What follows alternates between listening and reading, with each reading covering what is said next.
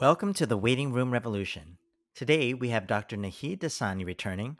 He's a palliative care physician who cares for homeless and vulnerably housed individuals and is a vocal advocate for health equity. He's joined by Dr. Amit Arya, who is a palliative care lead at Kensington Health and is the co founder of Doctors for Justice and Long Term Care. We speak to these two thought leaders about equity and palliative care in the context of the health and social system. Hi, I'm Hsien Seow. And I'm Sammy Winemaker. We talk to people who have information and tips on how to unlock a better illness experience. The waiting room revolution starts right now. Amit, Naheed, thank you for joining us today. Thanks so Thank much you. for having us on. Yeah. Welcome. Naheed, you, you were one of our first guests in season two, where we talked about, you know, uh, palliative care for the homeless and vulnerably housed, your Peach program, but you have a huge platform to talk about many other things. And both of you are sort of, you are Twitter influencers or clinician influencers and beyond. And I would love to hear um, what you would say is your sort of what your soapbox is now. Like, what is it that you are trying to push for that you wish everyone who's listening would would get on board and, and pay attention to? Yeah, you know, I think it's an interesting point to talk about, you know, the the perspectives that we offer, you know, definitely our colleagues and our discipline through through looking at, you know, a palliative approach to care, you know, in our day-to-day, but also also the world. And what I've learned, you know, it's been, you know, several years of doing this work, particularly, you know, providing healthcare and particularly palliative care for people experiencing homelessness uh, through our outreach program in Toronto, um, is that, you know, um, the the perspective or the viewpoint of what that looks like um, can actually inform a lot of conversations that previously I don't know were necessarily being informed. Um, colleagues who work in the, the housing sector are so grateful when you know we take to the airwaves or write op-eds about what it's like to support people with serious illnesses, illnesses who don't have housing. My colleagues who work in food security say the same thing. We love when you talk about food security because you know you know dealing with food security in a serious illness situation is so real. And then uh, you know ODSP for example. So you know the, the the journey has really taken me to a place where you know through the lens of palliative care we actually can dissect many social determinants of health and can actually become advocates and and social change agents for how we can better serve structurally vulnerable populations and derive health equity in our communities. And so that happens on social media, that happens in the media, that happens in conversations like this uh, or in academic kind of discourse. And it's kind of like exploded um, and, and allowed us to have, you know, a, a say on, on, on, on platforms, on stages. And we probably should have been there all along. And I'm really grateful to have that opportunity and, and to see what's possible moving forward. And Amit, I know you are an advocate for health equity as well, including in long term care. So I'm curious, how did that passion for long term care come about? Yeah, so really, I mean, it's through my own personal experiences again, and I'll take it back to that time when I was, I guess, in a previous incarnation uh, in family medicine, comprehensive family medicine. And yeah, all of this was kind of happening at a similar time. So at the time when I was building up my home palliative care practice, I had the opportunity to work in a long term care facility. And um, uh, I was responsible for the care of about 32 residents in this long term care facility. And I was really quite surprised uh, when I initially started as to the acuity of the, of the patients and actually how much palliative care was you know was needed in you know just caring for 32 patients i remember i um, used to go there on mondays and i used to spend almost my entire day on monday working in long-term care mm-hmm. i often would go back on another day of the week on thursdays mm-hmm. uh, and sometimes even on the weekend i would drop by and the reason for that was that you know i mean it was just sort of the norm that within a you know a given week there would be somebody who would aspirate. Uh, you know there would be somebody else who would um, you know fall. You know there would be another patient who would have worsened pain and um, you know the culture uh, at least at that time i mean i can tell you i think things are shifting slowly i think too slowly in the right direction. But at that time you know the, the you know like I, I, like i felt that there was not enough uh, you know attention devoted to goals of care conversations. In fact i would say and i can tell you very openly the residents that i was responsible for the care for i mean no one had really had an effective goals of care conversation with those residents and their families at all. So there was no goals goals of care conversation. There was no real conversation around symptom management. There was no real effort to actually providing care to people in the long-term care facility rather than just transferring people to the hospital. Mm-hmm. And of course, as you know, we're not against hospital transfer. I mean, mm-hmm. hospitals are always open and ready to care for people whenever it's required. But there were many people who just didn't want to go to the hospital. And I think there needed to be some connections. So I fondly remember very briefly, I mean, there were several instances, for example, where we, I was able to call uh, home and community care in the LHIN, and we were able to get, for example, IV antibiotics in the long-term care facility to treat people in place, along with concurrently providing them a symptom management approach. Did you anticipate, Naheed, that there would be such a ripple effect on all these adjacent issues? Like you start with advocating for one thing, and then suddenly you find yourself screaming through social media about things maybe you didn't realize you would be advocating for.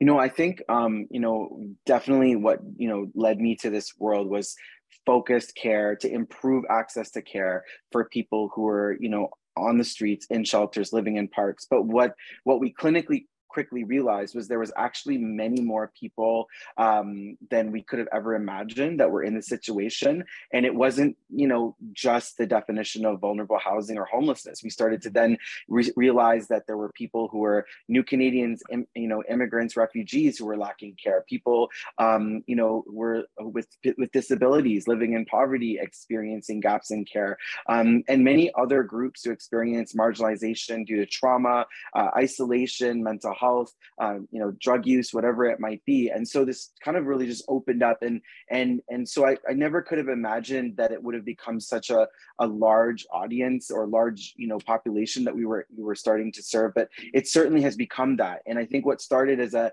as as as a as a project in advocacy has become a responsibility, a day to day duty to, and a moral obligation to the communities we serve, not just in the clinical care we provide, but the advocacy we do as well.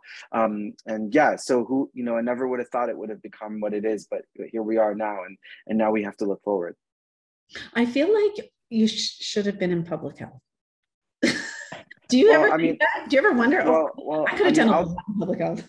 I mean, I'll challenge and say I am in public health. I think well, we all are. Yeah, yeah, we all are. We all, I think yeah. we all have a duty to, um, you know, provide uh, uh, definitely at the micro level that one-on-one person-person clinical care. But i think at the meso and macro level and the systems level we are doing public health work every single day. And i think conversations like this to destigmatize palliative care and concepts around death and dying and what it's like to be with a serious illness is part of that. But when you start to meld the healthcare public health part with the social aspects of public health housing income food security social supports it becomes really important. And i think one issue that's really come up recently recently where this has come to light is discussions around medical assistance in dying, particularly for people with disabilities in track two. And we've been hearing about these cases where people are living in poverty, people don't have housing, and they're choosing medical assistance in dying because they don't have the resources to live well. And there's a perfect example of an intersection of our public health minds melding on a really a, a, a issue that a lot of people are talking about right now and where our discourse is really needed.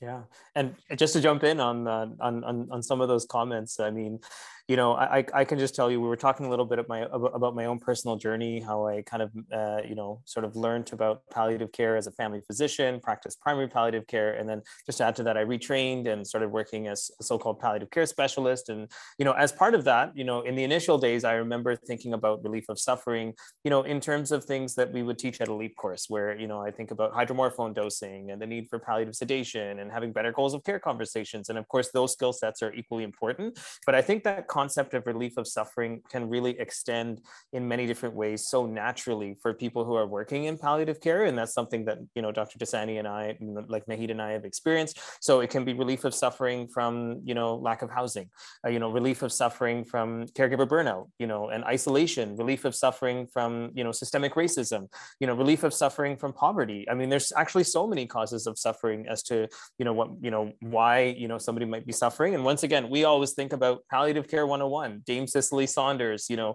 you know that sort of wheel where we talk about you know holistic you know like approaches to addressing suffering where we're not just looking at physical pain and not just looking at giving hydromorphone to address suffering so i, I think this once again this conversation by itself flows very naturally for us working in palliative care often uh, Hsien and i have reflected that our so-called revolution to activate, empower, um, uh, you know, patients and families really does potentially miss lots of people because lots of people just by nature of you know their circumstances uh, do not feel empowered cannot find their voice um, you know the idea of activating them looks very different. Uh, you know to to be part of our revolution you can listen to the podcast or you can read our book or you can and again those inherently will miss tons of people.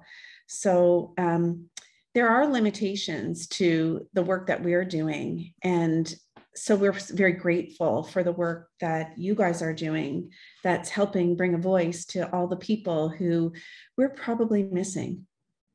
Um, yeah yeah i mean i think just to, to add on to that i think um, like it's important to say that um, it's probably why you've had so much success with the podcast is because you are recognizing that you know these kind of like traditional top down kind of approaches of like transplanting knowledge on people does, doesn't really work all the time for all people. It does work for some but not everybody. And so eh, it, the history of medicine and healthcare has a long history of of being that way of paternalistic approaches of, of, of downloading information on patients and that certainly needs to change. And one of the things that historically i think the palliative care community community has done is, you know, we're the experts. We're going to come teach you about this, and then you're going to learn, and you're going to do this. And this hasn't worked in many communities, especially people who deal with um, health inequities um, in our society. And what what what has what has worked in my experience and our experience working in you know in, in the communities we serve is that we kind of really come at it with an approach where we don't know everything about how to serve you we're actually in a two-way learning zone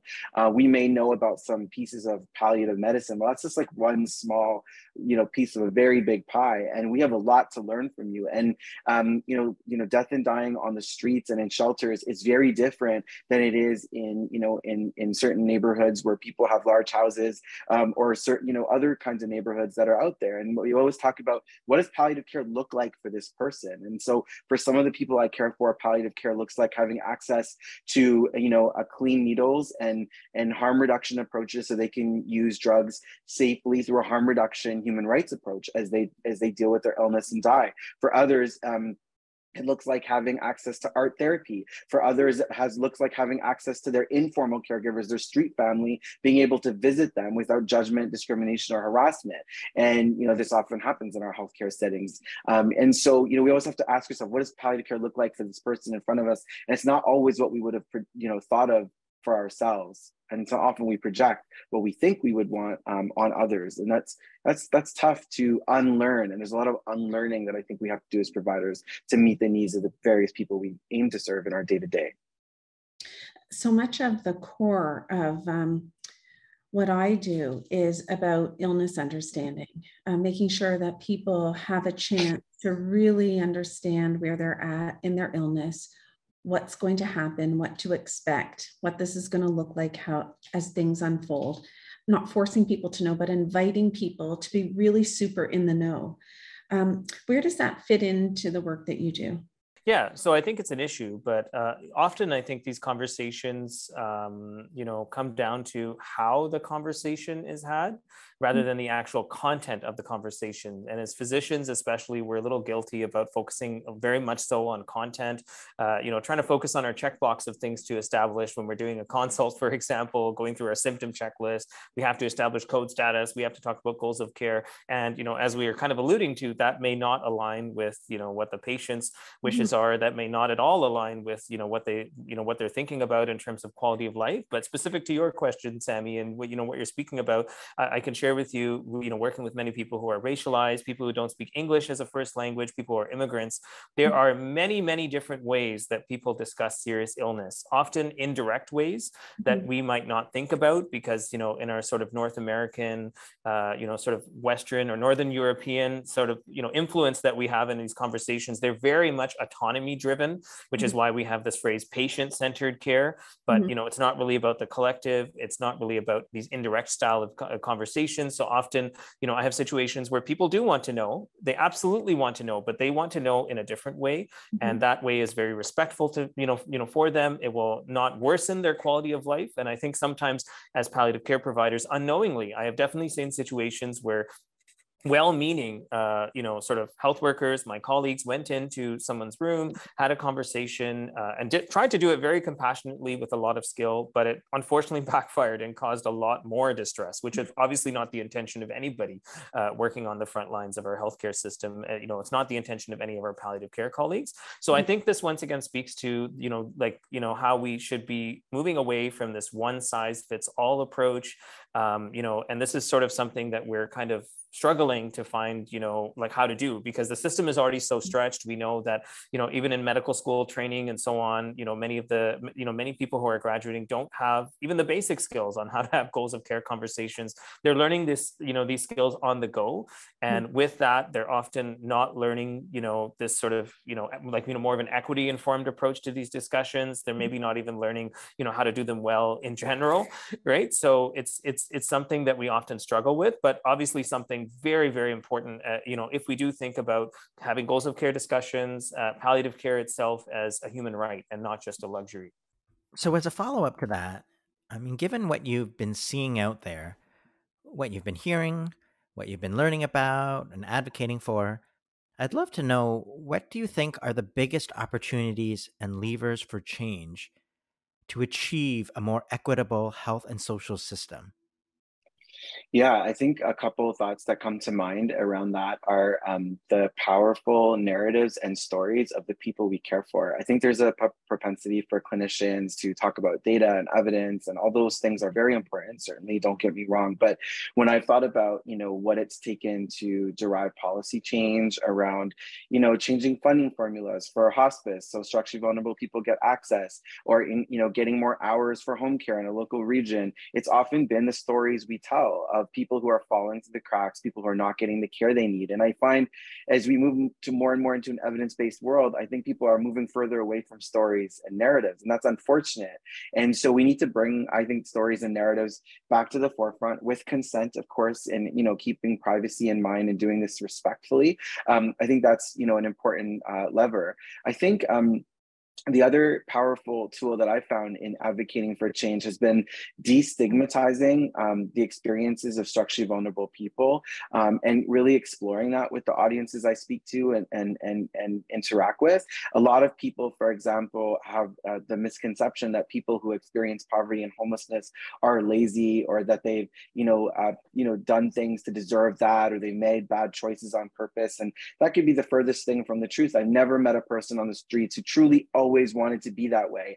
Um, not that the people I care for haven't made some poor decisions that you know some might deem like deem to be poor. But you know needless to say that there are many pathways to the streets and many people who are on the streets are there because of a weakening social safety net in our society around social assistance around housing and many of us are just a few paychecks away or a few bad luck incidents away from being on the streets. Um, uh, for example and i think the third is once you kind of destigmatize you know the issue is tapping into compassion. What i've learned is that through a palliative care lens and through palliative care advocacy is that people are quite compassionate. When once people, you know, in this country, I've, I found once Canadians hear about someone who is you know dealing with a serious illness who's potentially dying and then also dealing with structural deficits like poverty and homelessness there's a real like there's a real compassion there. People reach out, people donate, people want to make change, people want to sign petitions, people want to join the cause. And so, you know, we need to tie that compassion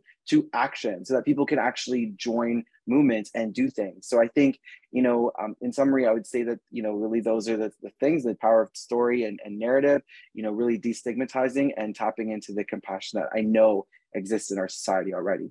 Have you guys had any backlash, or have you been told by, for example, the college uh, of physicians and surgeons, you know, you're you are walking a fine line with that message, or you need to not air the dirty laundry of the healthcare system, or like, has there been any dark side um, that you can share with us? So you know like we are independent experts uh, when it comes down to it when we are speaking in social media and and we're we're in the media and in the space. And the other thing that i wanted to add is that you know i think it's very important i think as physicians we have educational power and you know like you know sort of great privilege in the system. And the physician voice is really one that's very respected in the media when we're speaking about specific issues. I mean, definitely it can make a big impact in terms of influencing policy, uh, influencing governments to kind of change and shift course. Uh, mm-hmm. And, you know, I, I, think, you know, for all physicians, um, you know, advocacy is actually part of the CanMEDS criteria, right? It's one mm-hmm. of our roles where we, it's, it's part of socially accountable practice. Mm-hmm. And, you know, we work in a world actually right now where inequity is unfortunately not decreasing, I would say, like poverty is increasing, inflation is on the increase. We have patients, I mean, I can just share with you, um, you know, last week I had a patient who was, um, you know, at home uh, receiving home palliative care um, who couldn't afford groceries. Mm-hmm. right and this is an issue right and we and and and I also here i'll just wrap up my comments but i'm hearing more and more from medical learners that they are themselves experiencing more moral distress working within a system that is not working well for their patients whether it's this issue of inflation whether you know they're working in emergency departments during their training where there's like you know not many nurses left to provide proper care you know mm-hmm. you know whether they're seeing people who are you know in their family medicine clinic who are waiting very long for you know to get a you know a very necessary surgical procedure and they're suffering this is actually a conversation that's happening a lot and a lot more, I would say, uh, through the COVID-19 pandemic. So as, you know, Naheed has said, I think that we can, you know, you know, collectively use our voices to influence, you know, change and, you know, promote proper health and social care for people who are vulnerable. Mm-hmm. So I was going to follow up to say, like you've talked both talked about the some of the positives and the power of the social media, but you know, there's also some negative things that come along with it. The haters, like how I'm just curious um, how do you guys deal with that? Yeah, I mean, uh, you know, um, as Sammy mentioned, there's certainly a dark side, and I'd say the dark side is the dark, the dark side of the internet. And I think COVID nineteen um, really blew this up for health workers. You know, we, we went from, you know, having people bang on pots and pans to getting death threats um, uh, on a regular basis. And I'm not the only colleague who's, you know, uh, in, in healthcare who's experienced this, who's coming to our, our phones, our, our fax machines, even email, you know, to, uh, private messaging. And so it, it has, um, and, and I have to say, it hasn't necessarily stopped. In so many, in many spaces, the darkest corners of the internet, it has actually gotten worse. Um, and so, um, you know, is online hate for health workers here to stay? Uh, I think for the foreseeable future, it seems to be, despite you know actions by our federal government, like it, it is a it is a federal crime to harass a health worker. Yet I'm not sure that that new law has actually been put into play. You know, the, these laws exist and it still goes on. So I think um, you're seeing a lot of health workers who are dealing with uh, moral injury compassion fatigue and all out burnout. I think it's and especially when we're going out on these platforms and we're putting ourselves out there to protect the health of our communities and our mm-hmm. very own governments are supporting policies that um, actually hurt the health of the people we're trying to serve. And you know, we saw this during COVID-19 around an inequitable vaccine rollout. Uh, we saw this around you know lack of equitable access to testing, and more recently the removal of COVID protection such as isolation rules. And so that has led to all-out burnout for so many people. And so you know what you have to really think about is how do we move forward and what gets us moving forward. And I think a lot of people at this moment typically talk about resilience, and that there's there's there's not a lot of resilience left in a health in a system where our health system is crashing, where we're seeing the rise of the use of private healthcare systems, uh, for example, private nursing agencies, um, and it's just it just feels like it's it's all kind of falling apart. And it, it's in these times when I when I personally you know continue to put you know the people I care for at the center of the focus and remind myself of why we're doing this, why we're out here advocating. When I I also you know when I feel like that, I look to colleagues who are doing incredible work and amplify them. You know, Amit's, you know, one of them. There's so many others who do incredible work and just you know reverberate their work and their messaging and and and bring it back to the values we talked about about human rights, about equity and justice. That should be our north star. And if you follow that your compass and that's your north star, you will never get lost. You will never uh, you will never go astray yeah i mean I, I, don't i don't have much to add after that. I mean i can just i can just really say that i mean i think you know like part of what you know naheed is also alluding to and we've seen also frankly get worse during the pandemic in all sectors and affecting palliative care is the health of health workers. I mean we, we can only really have a proper healthcare system if we look after the health of health workers. And i'm I, I, you know once again a natural sort of conversation with palliative care colleagues is to speak about this because in palliative care one of our core stances is that we pride ourselves on not working in this top-down pyramid model. We work in an interprofessional team, but you know, I think we need to do more to check up on the health of our interprofessional team members. I mean, it's been uh, just sharing one example that comes to mind. I mean, it's sort of been a regular thing. Uh, once again, working in the hospital, working in home care and long-term care, that I, you know, I run across a nurse who is, you know, speaking to me in the hospital, who tells me, "Hey, you know, like I used to work and I used to love doing home visits, but." You know, I couldn't pay my grocery bills and I couldn't pay my rent. So I had to leave. I loved my patients, I loved the work, but I just couldn't do it. And sadly, those type of stories are becoming worse at this point in time, right? We're seeing a lot more of this revolving door phenomenon in our interprofessional colleagues uh, because of the fact that, you know, we, haven't looked at protecting the health of health workers. We haven't looked at improving working conditions.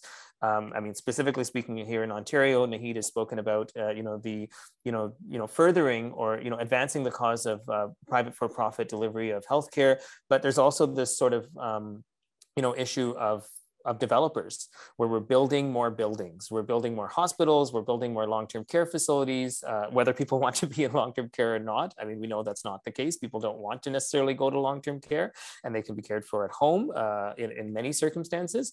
But you know really i mean the question is always there. Even if we have beds and we have buildings i mean these beds are just furniture unless we have enough trained staff who are also healthy and well enough themselves to look after the patients who need the care you know, one of the things that have come up in many of our conversations over the past few years is what really constitutes palliative care, including whether it ought to be delivered in hospitals or in hospices, in people's homes, doctors' offices, or on the streets. And it has become clear that people's thoughts on where to get optimal care is influenced greatly by their culture and their past experiences. And I would say our system and even research on things like quality indicators would really seem to have a bent towards certain specific settings being the optimal place for care delivery. So I'm curious about what your thoughts are about this discussion from a health equity standpoint.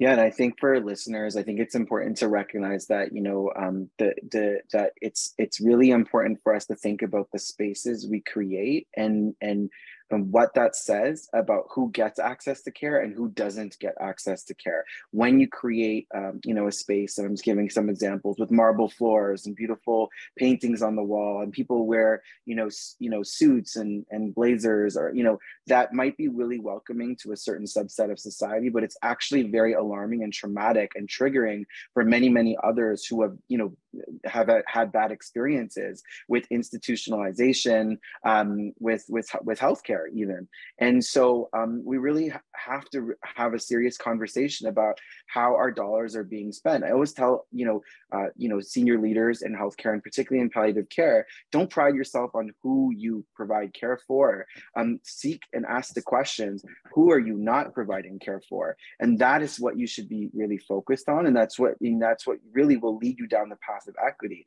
Because all of a sudden you'll start to realize you know where we've located this hospice is not welcome to certain communities. The way we've designed it the colors we use the staff the makeup of staff the way staff approach people uh, where we get referrals. I mean there's so many you know policies. Do we have harm reduction? Do we educate our staff around anti-racist approaches to training or trauma-informed care? So you know i think um, you know, I don't think it's as simple as a binary like, do we support residential bricks and mortar hospices or not? It, it you know, we, certainly there's a role for that, but you know, in certain communities, bricks and mortar residential hospices just won't be an equitable response you know and we can dig deeper into what equitable responses look like i've given you a few samples but i think that's the kind of conversation we need to be having right? Mm-hmm. mm-hmm. yeah so i mean absolutely agree and i can just put it out there. I, I mean i've really found i mean once again love working in hospice. The health workers are amazing. The training um, is, is, is incredible especially of our nursing social work psw colleagues who work in hospice. They just do a fantastic job. But i, I mean you know very honest just even as someone someone who's racialized, uh, you know, myself, and who's the, you know, the, you know, the son of immigrants from India. I mean, I, I find hospice, you know, just in its design and architecture, is a very white Eurocentric type of space where I'm not sure even my own mm. parents would feel safe, uh, you know, you know, being in, uh, in spite of the fact that they've been in Canada for many, many years. They can speak English very fluently, and you know, you know, and so on. So I think there needs to be a lot more conversation around, you know, as Dr. Dosani has said, how we create these spaces, and you know, the, I think, you know, even taking this conversation conversation a little bit broader.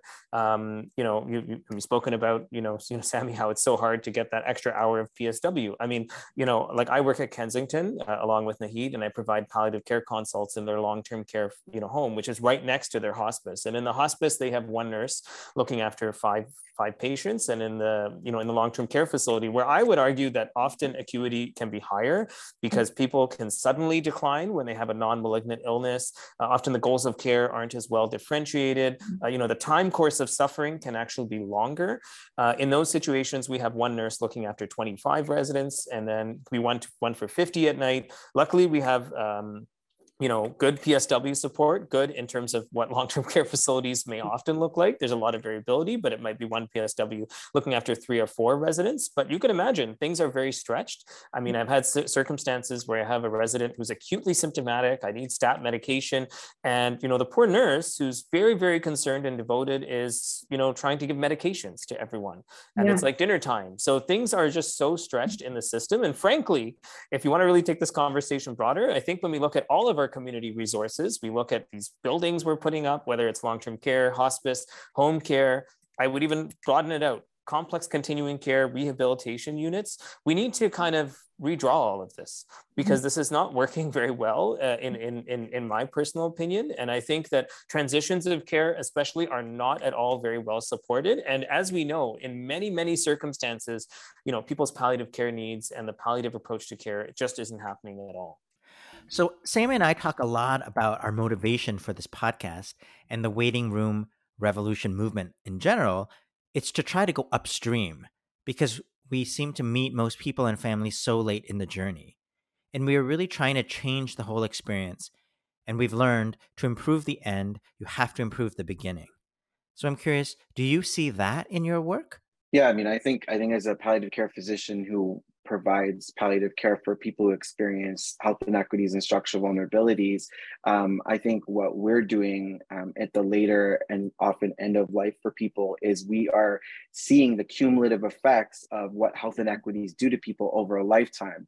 You know, this is what it looks like when people live in poverty for decades and decades. This is what it looks like when people don't have access to food, when people don't have a roof over their head or, or are traumatized or discriminated or oppressed in society. And, and then add in a biological medical illness on top of that. So I mm. think certainly, you know, um, we are uh, at, in, at a juncture where we are dealing with multiple like issues that are are intertwined and, and creating a complex web um, that really is what we mean by structural vulnerability. But it is a reminder of why we do the work. Obviously we're here to provide you know compassionate you know trauma informed person-centered care but it's also a reminder of why we need to advocate why we need to go upstream to advocate for housing for all for you know um, for making sure that people have basic access to income, to mm-hmm. make sure that people have social supports, and we derive compassionate communities that support people.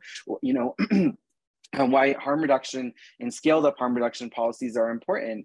Um, it, it's a reminder at the end of life of why we need to go upstream. So, you know, in the future, there aren't more people who end up in the situation of the person you're serving. So yeah, I think I think sometimes that's happening, but it's not just healthcare. It's it's the social care that we're we're also addressing at the same time.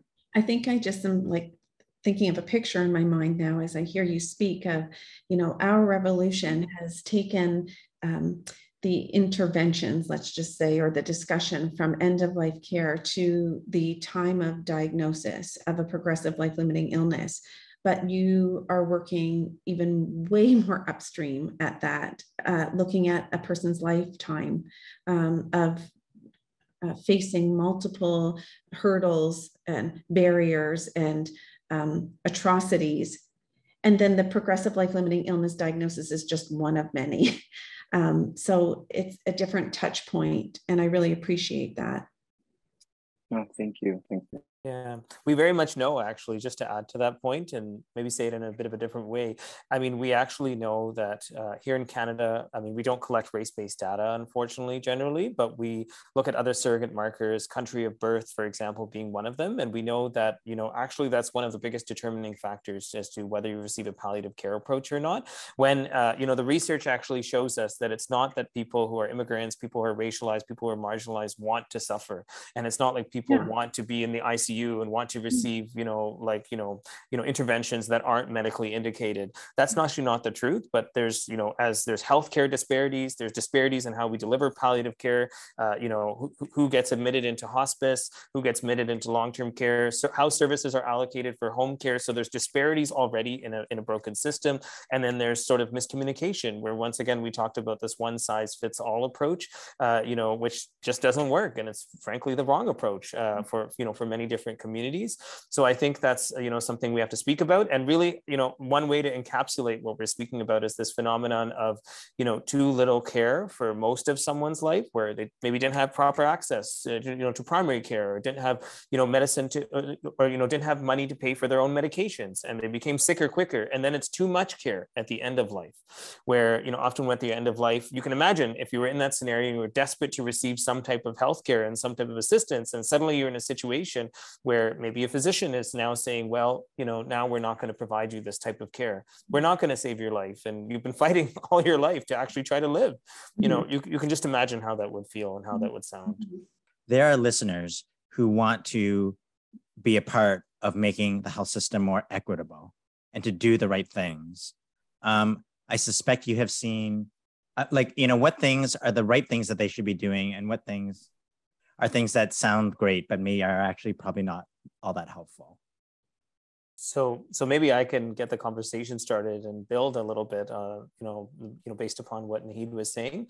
Uh, I think there's many different ways, and we've talked a little bit about social media. Uh, you know, I wanted to add that I'll say it again. It's very important that you follow the, you know, the policies of your college and you know whatever organization you belong to, uh, but also social media and all this, you know, work takes time. It takes a lot of effort. It can be very stressful. It's not just about likes, where you know we often worry like we want to say the right thing, we want to say something that is accurate and also also once again equity informed and you know you know adhering to the principles of health justice as well. So that's something to think about. Uh, maybe helpful to have a mentor who's maybe more experienced in you know dealing with social media and how to navigate social media. But there are also other ways um, you know and others you know ways that you can be an advocate. You know in my opinion if you're very busy and it's hard to take up time to be on social media or to be part of this if you're just taking that extra step beyond for your patient you know you're being that better listener and you're listening to their experiences you know with that trauma informed lens.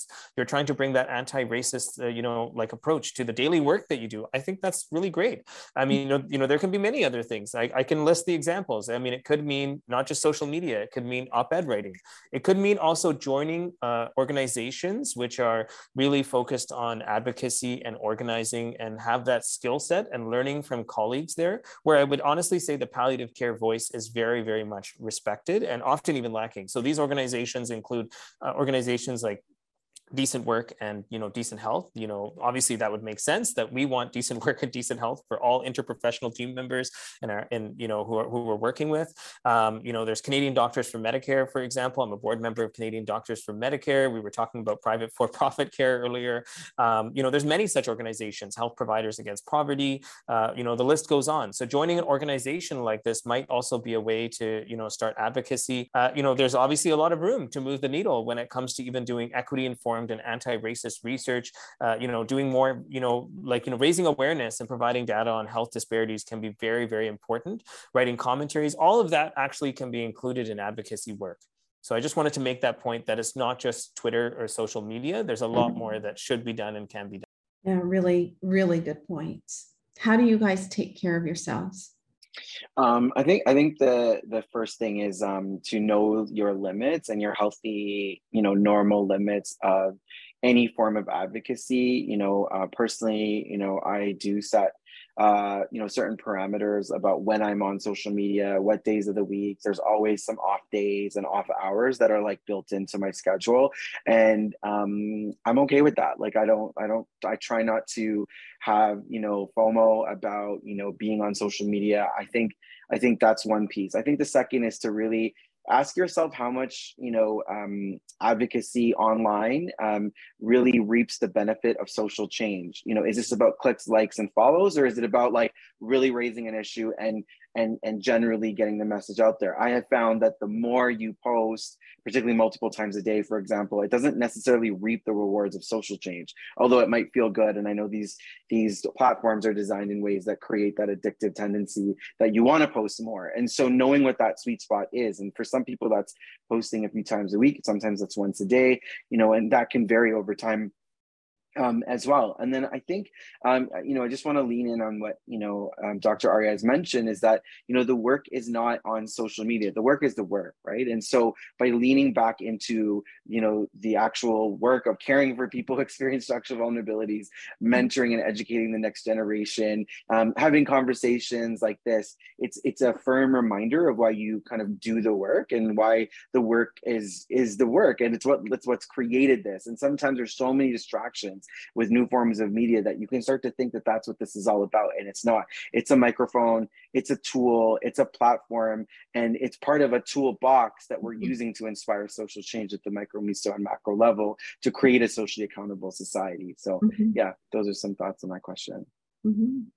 wonderful how about you amit how do you take care of yourself yeah so i mean in addition to what you know Naheed just spoke about i mean obviously setting some limits on social media and realizing that social media is absolutely not the be all and end all uh, you know of advocacy or of you know the work that we do uh, i can just share on a personal level i mean very blessed to have amazing family support i can always lean on my wife and talk to her about things that are very upsetting to me mm-hmm. and uh, you know have friends and colleagues like Naheed who i can always speak to as well who will always be there for me and support you know you know you know support me. So family and community are very important.